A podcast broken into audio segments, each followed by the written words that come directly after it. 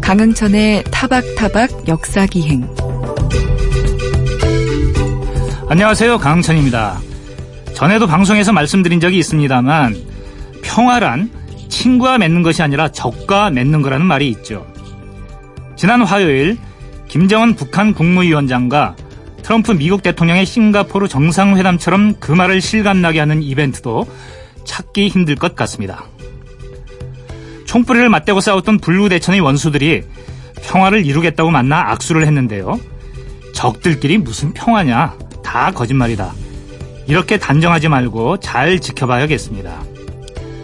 그들이 친구라면 이렇게 마주 앉아서 평화를 얘기할 필요도 없는 거니까요. 그런 의미에서 오늘 역사 여행자를 위한 안내서는 성신여대 홍성률 교수와 함께 북미 간의 기나긴 적대와 평화 모색의 역사를 살펴보도록 하겠습니다. 이어지는 알고 계셨습니까에서는 64년 전 오늘 있었던 한국 역사상 최초의 월드컵 본선 경기 과연 어땠는지 알아보겠습니다. 또 길에서 만난 역사 이야기는 역사적인 북미 정상회담이 열린 곳 싱가포르를 답사하려고 합니다. 싱가포르는 역사가 짧은 만큼 국가와 국민의 정체성을 확립하기 위해 많은 노력을 해왔는데요. 그것을 느낄 수 있는 사자상인 머라이언 및 박물관과 전시관 등을 둘러보도록 하겠습니다.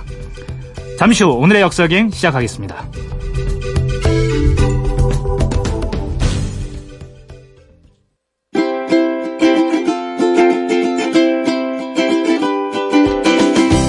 세계의 단판, 역사적인 만남.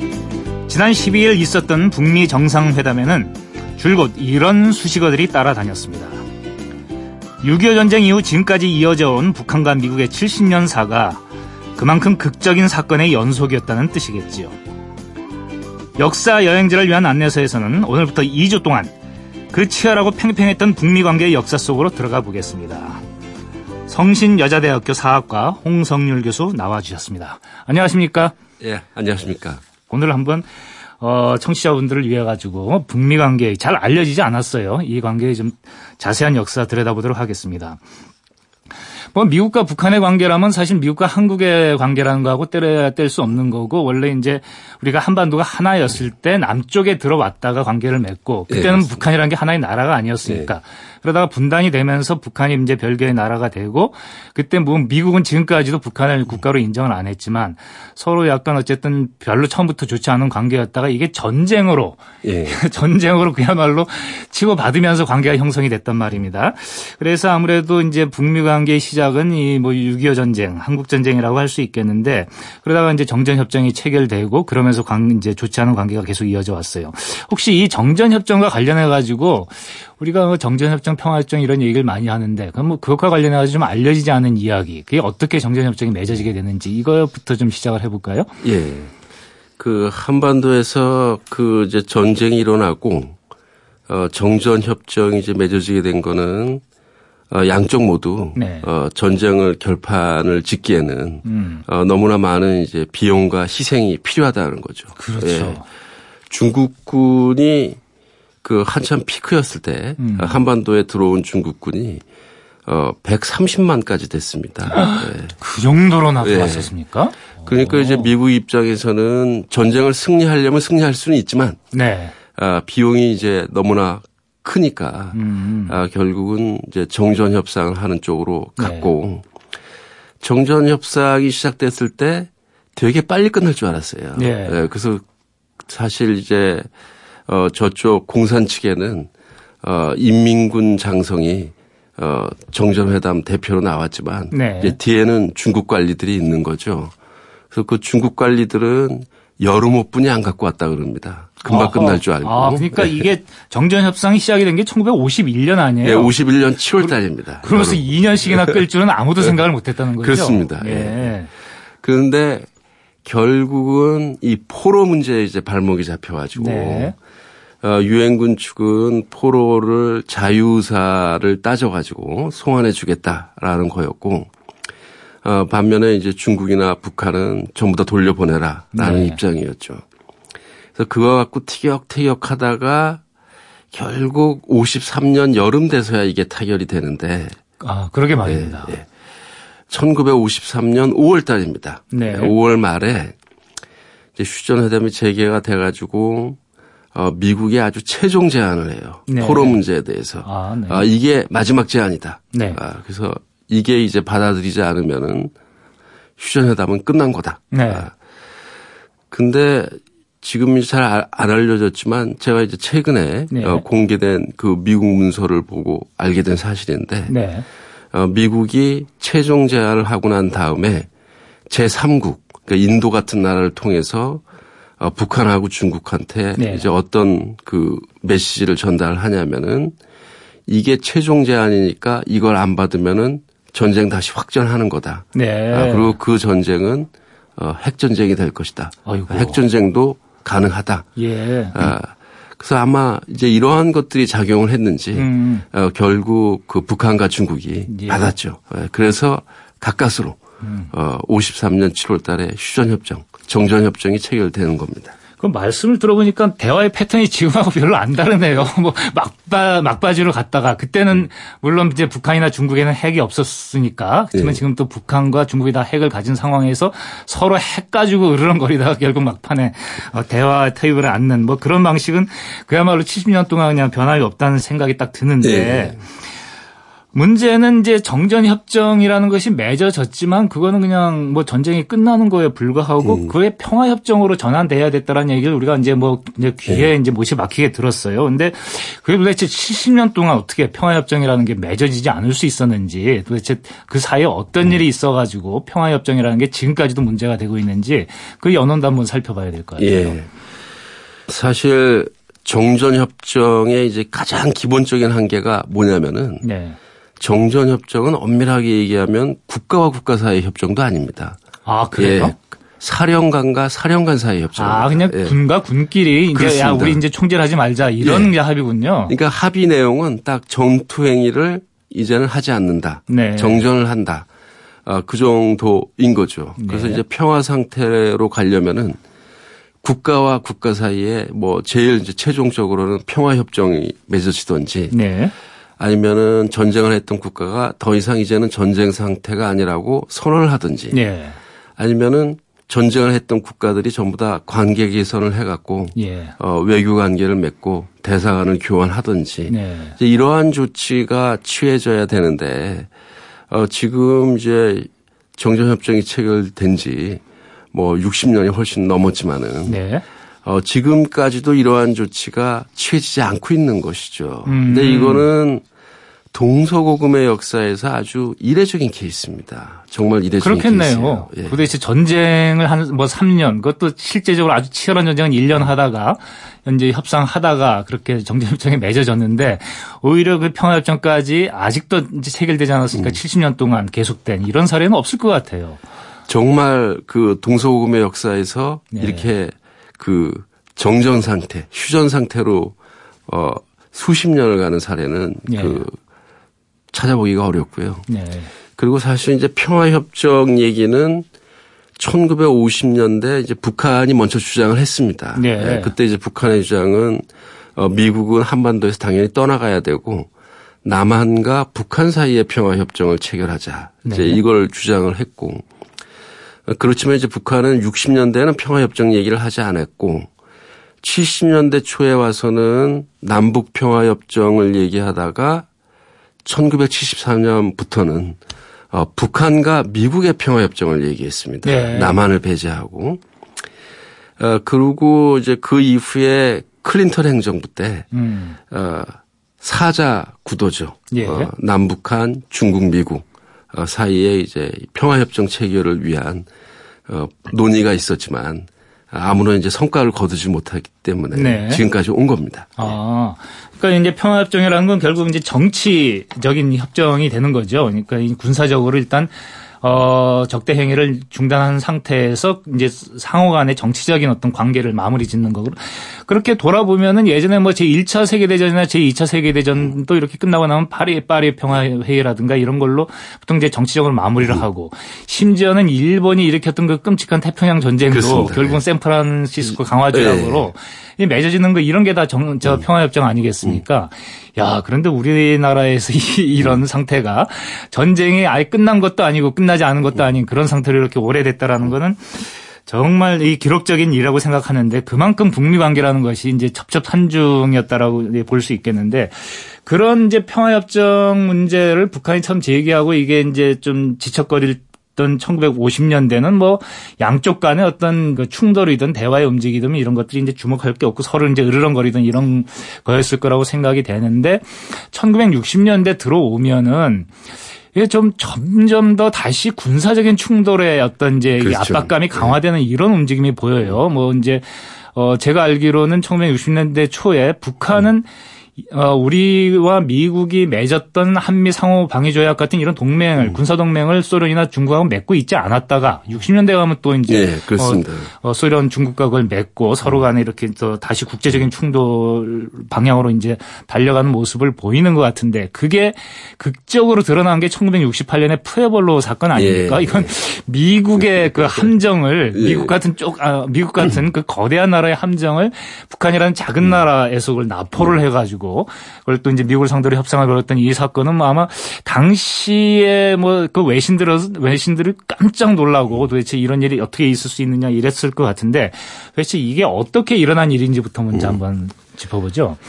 예, 푸에블로 이제 사건은 푸에블로라는 배는 아주 작은 배인데 네. 어, 볼품 없는 배입니다. 어. 그렇지만 이제 그 배는 어, 어떤 장치들을 갖고 있냐면은 어, 북한 이제 해안가에 접근해가지고 네.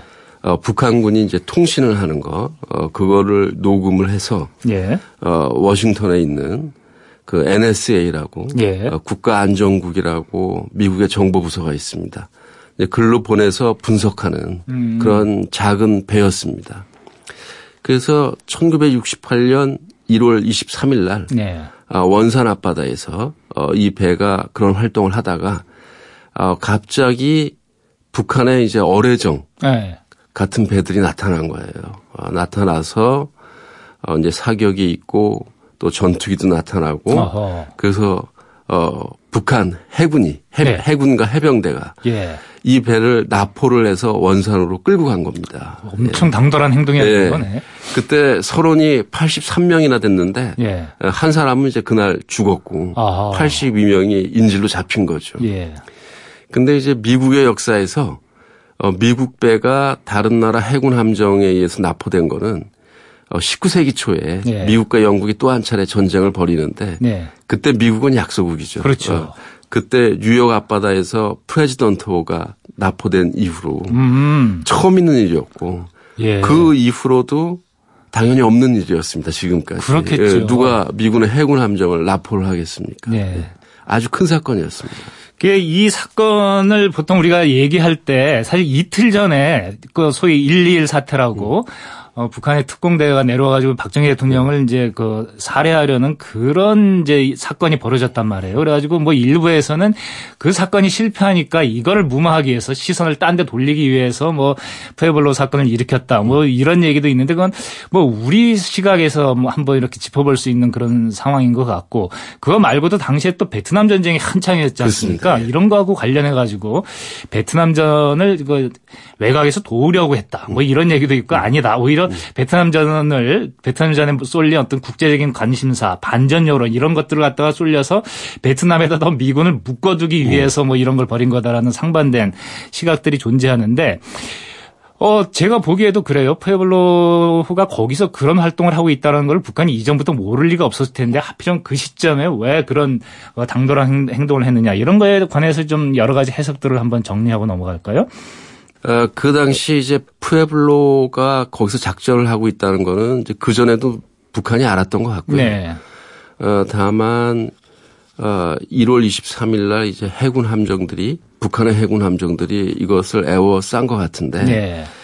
어, 푸에블로를 그 납포하는 그 상황 자체는 네. 뭐 평양에서 어떤 완벽한 그 계획적인 지시보다는 네. 상당히 이제 현지 사령관들이 음. 어 상당히 다분히 좀 어, 비계획적으로 어, 일단 이제 진행한 결과라고 어, 대부분의 이제 미국 관측동들은 그렇게 봤습니다. 네.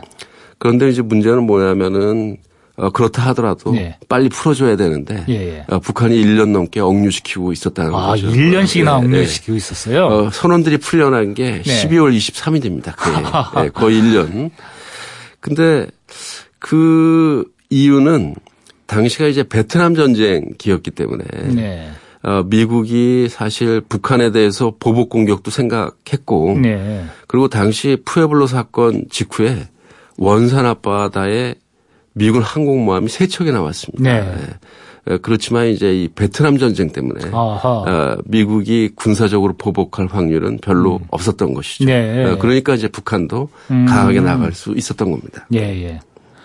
그러면은 지금 저 12월 달에나 그 선언들이 풀려났다고 했는데 이게 미국의 압력에 북한이 이제 최종적으로 버티다 버티다 못해서 굴복한 겁니까? 아니면 미국 쪽에서 북한의 요구를 다 들어주고 그냥 선언들을 돌려받은 겁니까? 결국은 미국 쪽에서 북한의 요구를 들어준 겁니다. 아, 그래요? 네. 사과물에 이제 서명을 하라니까. 네. 아, 다만 이제 말로 네. 어, 우리가 이 사과문에 서명하라니까 서명하지만 음. 내용을 인정하는 게 아니고 아하. 우리가 선언을 돌려받아야 되기 때문에 네. 크리스마스에 선언들이 가족들과 만나야 되기 때문에 네. 어, 인도적인 차원에 서명하는 거다라고 음. 해서 서명문에 사인을 해준 거죠. 예. 음. 만약에 그렇다는 말이죠. 뭐 미국에서야 이게 이제 인도적인 차원에서 어쩔 수 없이 너희들한테 서명을 해준다라고 하겠지만 북한 쪽에서는 대단한 승리감에 도취됐었을 것 같은데 지금도 푸에벌로호가 뭐 그런 네. 대미 뭐 이제 그 저 뭐 전쟁의 자기들의 이제 승전의 어떤 상징처럼 이렇게 뭐 전시되고 있다고 하는데 북한에서는 그걸 어떻게 지금 평가를 하고 있습니까? 푸에블로 그 사건은 말이죠. 네. 어 만약 미국과 북한이 이제 정식으로 수교를 하거나 네. 어, 미국이 북한이라는 나라를 어, 정식 국가로 인정하는 날이 오면은 네. 아마 이 푸에블로 사건은 그 기원을 이루는 사건으로 다시 아. 어, 생각될 겁니다. 그 푸에블로 사건 때 이제 재밌는 게 뭐냐면은 어, 미국이 이제 군사적인 그 작전도 네. 기획을 했지만 이제 결국 협상으로 가는 거죠. 네. 그래서 이제 협상은 형식적으로는 어 정전협정 기구인 군사정전위원회 유엔군 축 수석 대표하고 예. 공산 축 수석 대표인 인민군 장성 박중국 사이에 이루어졌습니다. 네. 둘이 단둘이 만났고요. 근데 그 협상 과정에서 북한은 뭐라 그러냐면은 이 푸에블로라는 배는 미국 태평양 함대 소속이기 때문에 유엔군 사령관이 관할하는 배가 아니다. 아, 그래요? 네. 그러니까 아까 제가 말씀드렸지만 휴전협정의 이행 주체는 유엔군 사령관이거든요. 음. 그러니까 북한의 논리는 뭐냐면은 이거는 정전협정, 휴전협정하고는 상관없는 것이다. 아, 그러니까 이 말이 되네요. 예, 그러니까 이 협상은 아, 우리가 비록 어, 군사정전위원회 수석대표지만 수석대표 차원에서 하는 게 아니고 음. 음. 미국이라는 국가와 음. 조선민주주의 인민공화국 어, 북한이라는 국가와 국가 사이의 협상이다. 네. 아, 이렇게 얘기를 합니다. 아하. 여기에 대해서 미국은 내부적으로 그걸 인정하지 않았지만은 어, 북한의 주장을 근본적으로 부정할 수는 없었죠. 네. 선언을 데리고 와야 되니까. 그래서 이제 북한이 요구해서 미국이 사과한 서명문 문에도 그 미군의 이제 우드워드 장군이 어, 서명을 했는데 그 사람의 직함이 군사정전 정전위원회 수석 대표가 아니라 음. 어, 미국 장성이라고 어. 어, 메이저 제너럴 USA 예. 예. 이렇게 쓰여져 있고 그 문서에서 진짜 재밌는 부분은 조선민주주의 인민공화국 예. 어, DPRK라는 그 북한의 국호가 예. 한 번도 약자로 쓰지도 않고 또 한 번도 대명사로 지칭되지도 않고 예. 무려 10번이나 반복적으로 언급되고 아, 그 있습니다. 긴 이름이 네. 그러니까 뭐 북한이라고 하지도 않으면서 네. 계속 DPRK라고 줄이지도 않고 네. 계속 반복이 됐다. 그러니까 뭐 이런 식입니다. 조선민주주의 인민공화국 해역에 침범하여 아하. 조선민주주의 인민공화국 해군이 납포를 해서 음.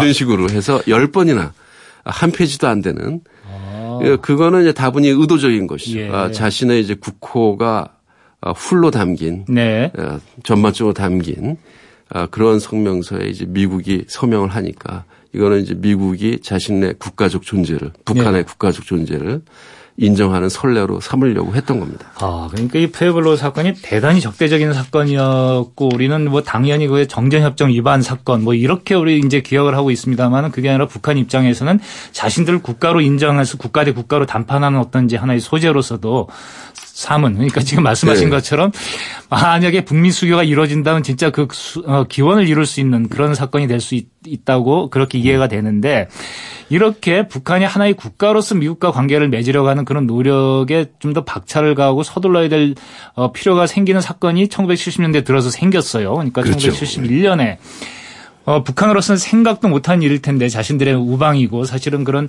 뒤에 사회주의 강대국인 중국과 소련이 있었기 때문에 자신들도 어쨌든 미국하고 이렇게 당당하게 대처할 수 있었던 것 같은데 중국이 미국과 예. 아주 전격적인 이제 대화에 들어간단 말입니다. 키신저가 미국을 가고 그다음에는 또 닉슨이 방문을 하고 이런 사건이 있었는데 당시 북한의 태도가 어땠을지 굉장히 저 충격을 받았을 것 같은데 어떤 태도를 보였습니까? 예, 그 1971년 7월 달이죠. 네. 그 키신저가 비밀리에 아주 비밀리에 이제 베이징을 다녀오고 7월 15일 날 닉슨 대통령이 방송에 나와서 어, 내가 어, 내년 초에 네. 어, 베이징을 방문할 예정이다. 또 키신저가 비밀 방중했다. 이 얘기를 합니다. 네. 이제 이거는 이제 미국과 중국의 관계 개선을 시작한 것이죠. 네. 근데 잘 아시다시피 미국과 중국은 한반도에 서로 싸웠던 나라. 그럼요. 어, 그러니까 한반도에 엄청난 영향을 미치는데 미중 관계 개선에 대해서는 공산주의 국가들이 대부분 다 반대했습니다. 네. 네. 왜냐하면은 미중 관계 개선은 현실적으로 소련을 견제하는 거였기 때문에. 그렇죠. 네, 소련과 그 위성국은 당연히 비판적으로 보고 베트남은 전쟁을 하고 있는데 중국이 미국과 담판을 하니까 그러네요. 불만스럽고 쿠바도 불만스럽고. 예, 베트남 전쟁 네. 아직 한창 진행 중이었었네요. 그러고 보니까. 근데 북한은 이걸 환영을 했거든요. 아 그래요? 네. 네. 그 북한은 그때 오히려 대탕태의 분위기를 타고 네. 사실 나중에 키신저가 밝힌 거지만은 네. 키신저가 베이징 가기 전에도 네. 어, 북한은 이집트 사람들을 통해서 미국과 접촉하려고 그랬고 아. 그리고 키신저가 두 번째로 이제 베이징에 방문한 게 71년 가을, 네. 71년 10월 달인데 그때도 어, 주울레를 통해서 어, 북한이 미국한테 8개항의 비밀 메시지를 전달합니다. 8개항이요? 예. 네. 그래서 뭐 어, 그때 이제 군사 훈련 문제도 얘기를 음. 하고 그래서 사실 그 70년대 초부터 북한은 어, 미국하고 접촉하려고 되게 많이 노력을 했고 특히 이제 74년에 어, 북미 평화 협정을 얘기를 하잖아요. 네. 네.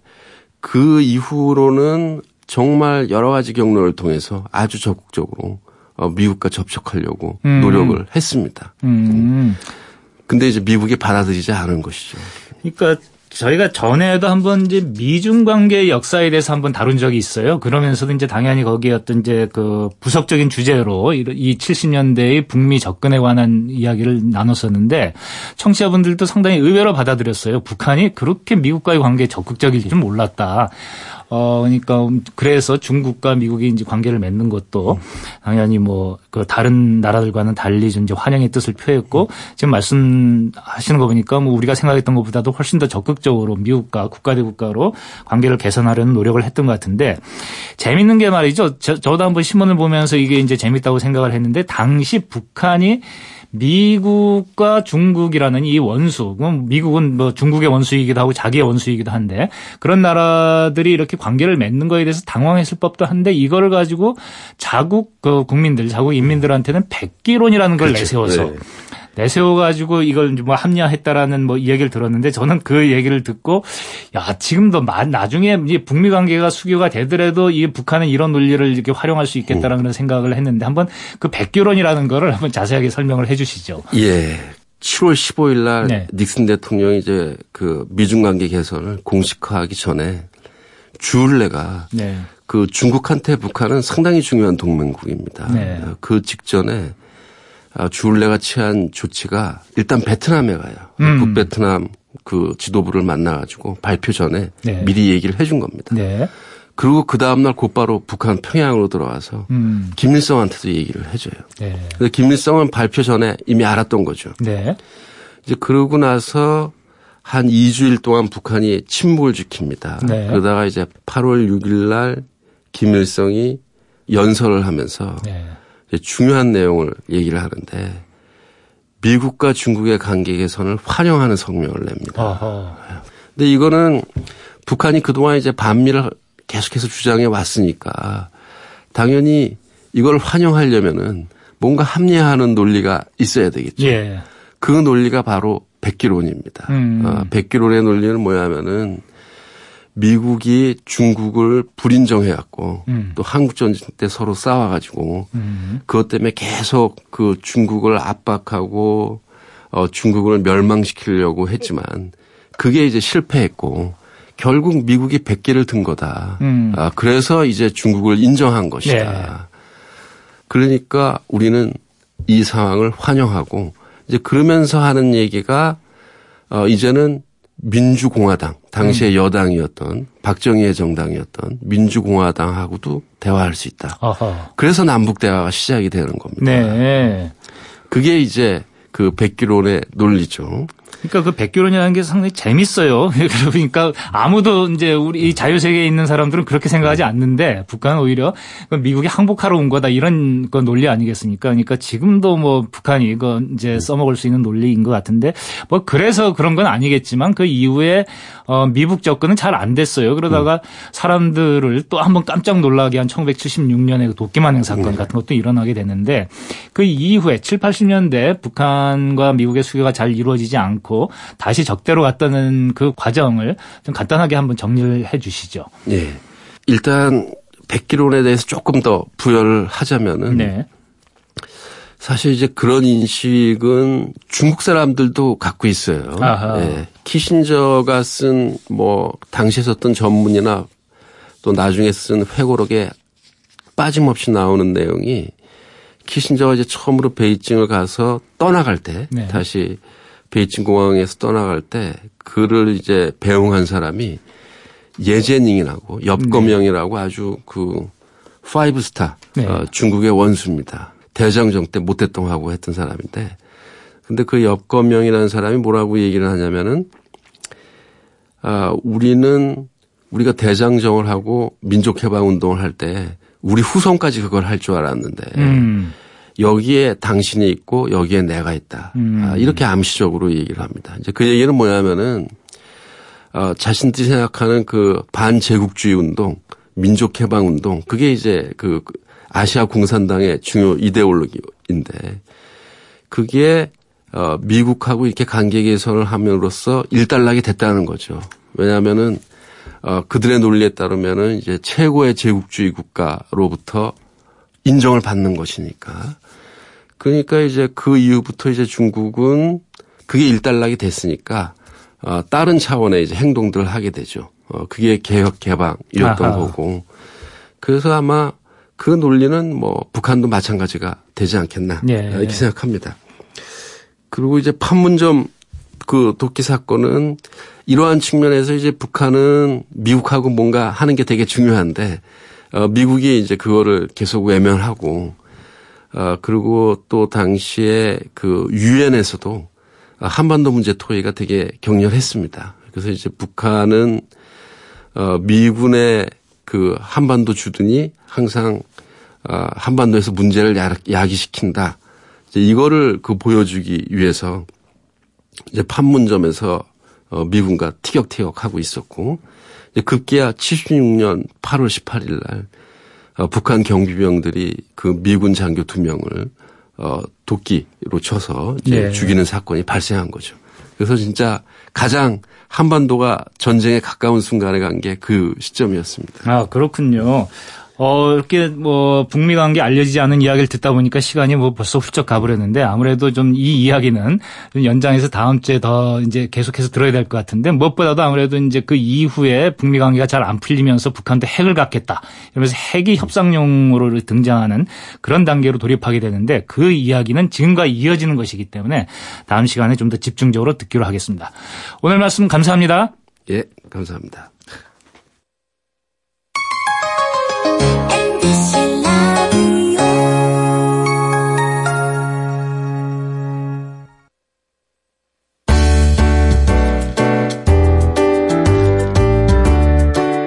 정보와 지식이 홍수를 이루는 시대. 알아두면 좋은 다양한 역사 이야기를 타박타박 역사 기획만의 시선으로 살펴봅니다. 알고 계셨습니까? 세계 최대의 축제로 불리는 월드컵 축구대회가 러시아에서 개막했습니다. 축구만큼 한 나라의 국민을 결집시키고 정서적으로 밀착되게 하는 스포츠도 없을 겁니다. 2002년 한일 월드컵 4강 때의 열광, 올해 초 베트남에서 일어난 박항서 신드롬. 모두 축구가 아니면 있을 수 없는 일이지요. 한국은 내일 스웨덴과 이번 대회 첫 조별 경기를 갖습니다. 이쯤 되면 북미 정상회담에 쏠렸던 관심이 고스란히 러시아로 향할 법도 한데 왠지 그런 것 같지 않죠? 최근에 대표팀이 보여준 모습 때문에 기대치가 낮아진 탓일 겁니다. 예전에는 월드컵 본선에 나가는 것만으로도 가슴이 벅찼는데 이제는 본선 진출이 당연시되면서 자꾸만 더 높은 곳을 바라보게 된 거죠. 우리 대표팀이 좋은 성적을 거두지 못할까봐 미리 실망하고 계신다면 지금부터 드리는 말씀을 꼭 들어주십시오. 대한민국이 사상 최초로 월드컵 본선에 진출했을 때의 이야기입니다. 공교롭게도 65년 전 바로 오늘, 그러니까 1954년 6월 17일이었는데요. 그날 우리 대표팀은 제5회 스위스 월드컵에서 당시 세계 최강이던 헝가리와 맞붙었습니다. 그 경기에 임하기까지 우리 대표팀은 지독한 시련을 겪어야 했는데요. 지역 예선의 상대는 일본이었습니다. 이승만 대통령이 일본 대표팀의 입국을 허락하지 않아서 홈 앤드 어웨이로 치러지는 두 경기가 모두 일본에서 열렸습니다. 한일전은 지금도 꼭 이겨야 한다는 부담이 크지만 당시에는 말도 못했죠. 이유형 감독은 일본으로 떠나면서 이승만 대통령에게 일본을 이기지 못하면 선수단 모두 현해탄에 몸을 던지겠다고 했을 정도인데 그래서인지 모르겠지만 아무튼 이겼습니다. 스위스로 가는 길도 험난했지요. 비행기 표를 구하지 못해 쩔쩔매다가 시합 전날 밤 그것도 네 번이나 비행기를 갈아타는 고생 끝에 현지에 도착했죠. 그러니 현지 적응 훈련은커녕 시차 적응도 못한 채 경기에 나서지 않을 수 없었습니다.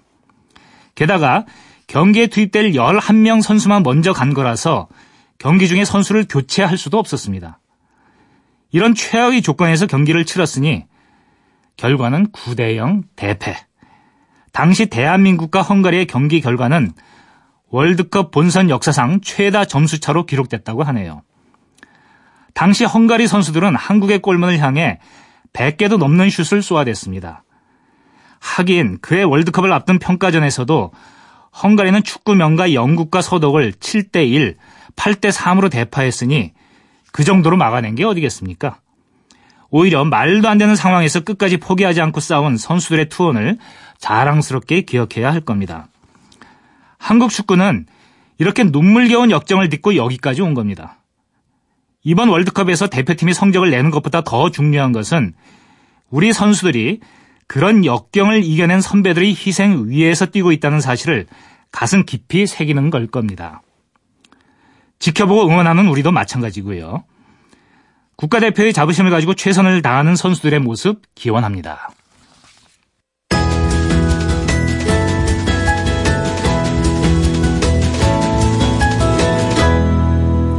강흥천의 타박타박 역사기행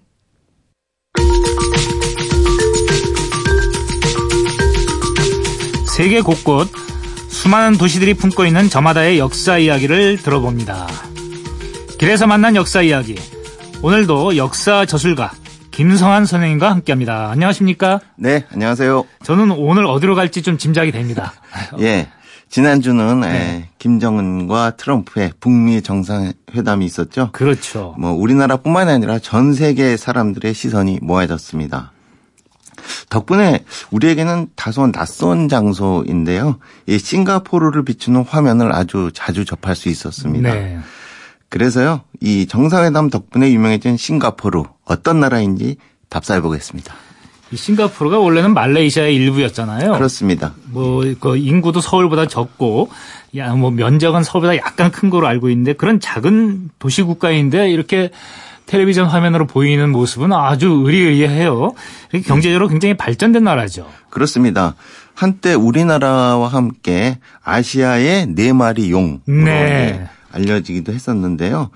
그런데 그 사실 네 마리 용 중에서 어, 나라는 가장 작지만 네. 용 중에서는 가장 큰 용이라고 할 수가 있습니다. 아하. 예, 국민 소득으로 보자면 지금 우리보다 훨씬 높고요. 네. 아시아에서는 일본 다음입니다. 그렇군요. 예.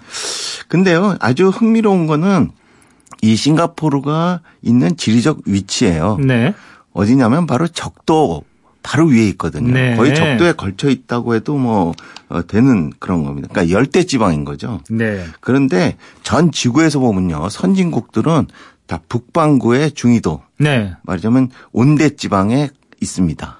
네. 적도에 걸쳐 있는 국가 중에서 선진국은 단 한 나라도 없는데요. 유일하게 예, 싱가포르가 적도에 걸쳐 있는 국가 중에서 선진국입니다. 아, 예. 그렇게 볼 수가 있는 거군요. 또. 예.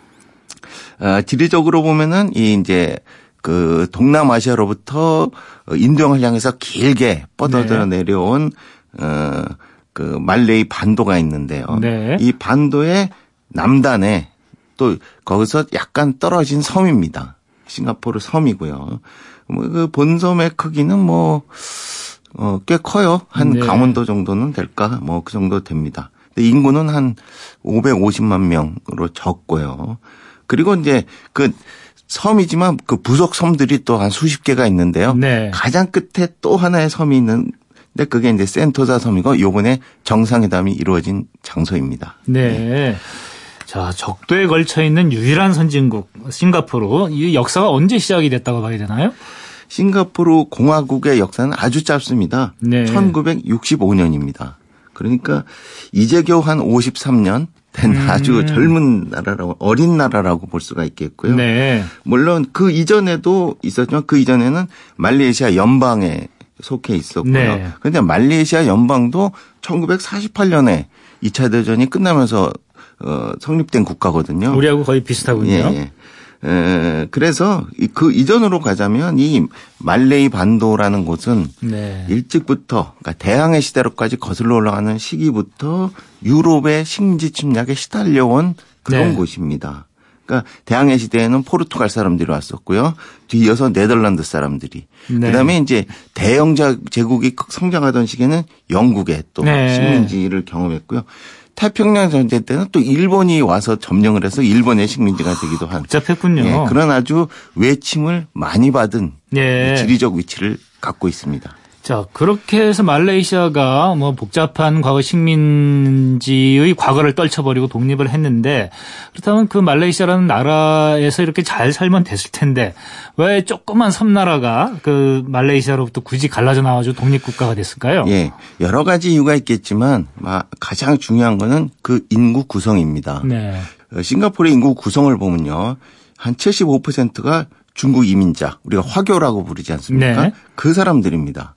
그 다음에 이제 나머지가 말레이 사람이 있고 인도인, 뭐 기타 등등 소수민족들이 네. 있습니다. 네. 그런데 에 1960년대에 들어오면서 말레이시아가 그 이슬람 국가로서의 자기 성격을 점점 강화해 나갑니다. 네. 그러니까 이 중국의 화교 출신이 대다수인 이것은 종교적으로 상당히 음. 이질감을 느끼게 됐던 것이죠. 그, 그때 바로 그 인민행동당이라는 그 예, 정당이 있었는데 그 네. 정당의 지도자 리콴 유라는 사람이 독립을 감행했던 것이죠. 아, 그 리칸유라는 이름은 많이 들어봤는데 그 리칸유가 그렇다면 중국 문화를 지향하면서 독립을 한 건가요?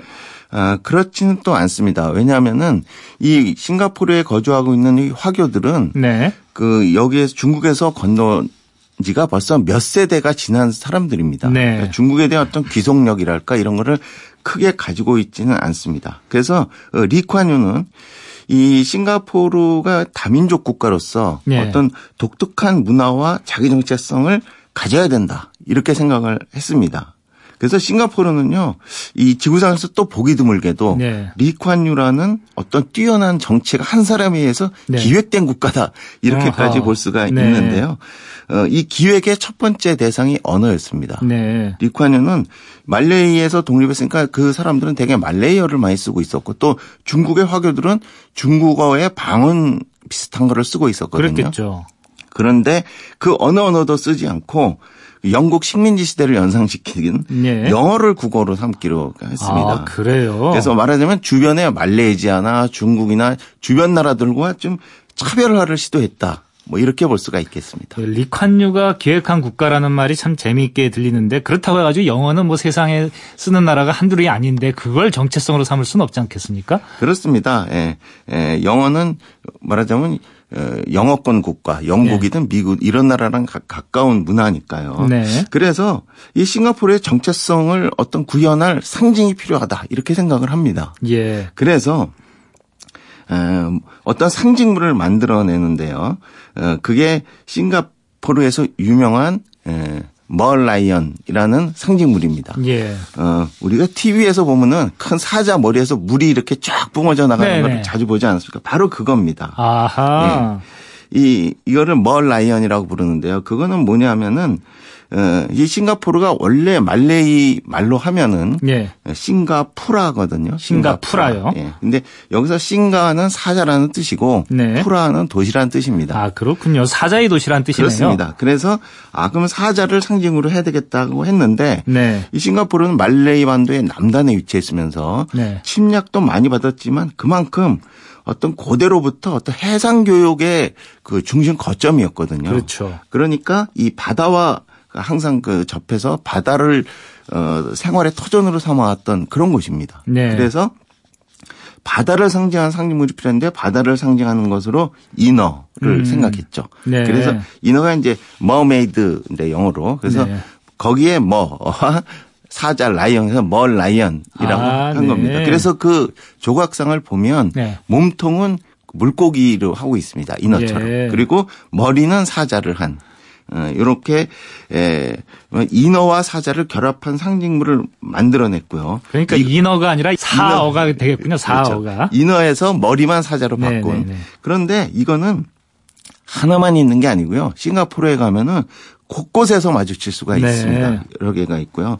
어, 우리가 TV에서 보는 그 입에서 물이 뿜어져 나오는 네네. 요거는 이제 에, 멀라이언 파크라는 곳에 세워진 그런데 한 높이가 한 8m 약간 넘습니다. 네. 그렇게 크진 않고요.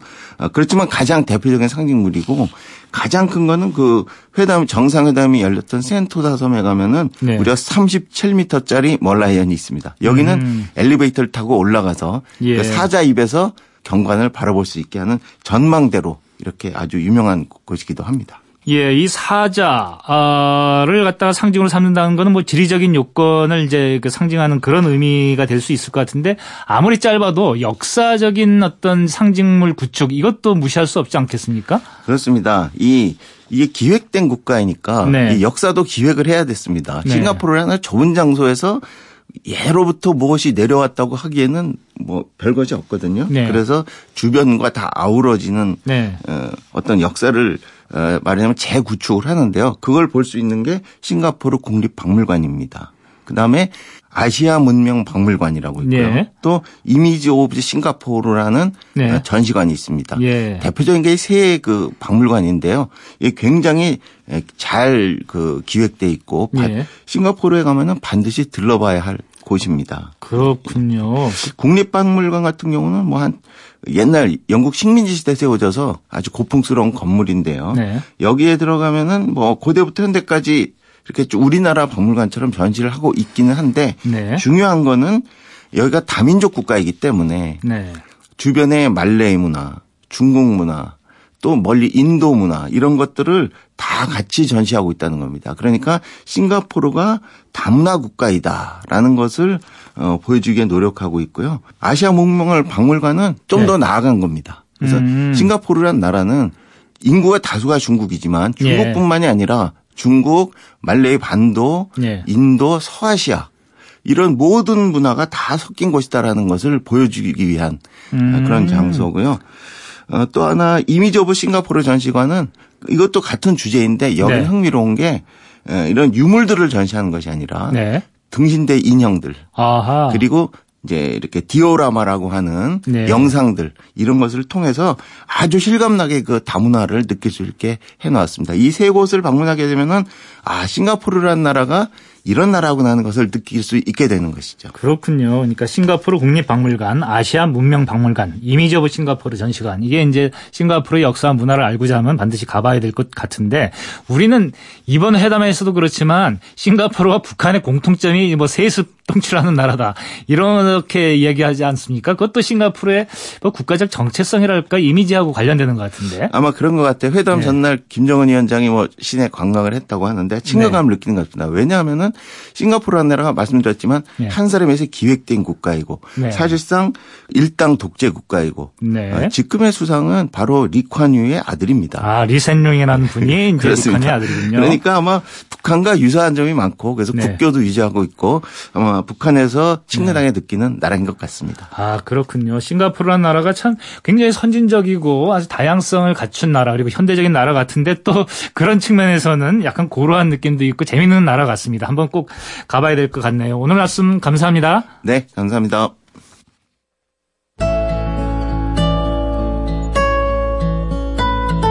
(2018년 6월 17일) 타박타박 역사기행 마무리할 시간입니다. 이제야 좀 한숨 돌리는 기분 들지 않으십니까? 지난 한 주는 정말 유례없이 숨가쁜 시간이었습니다.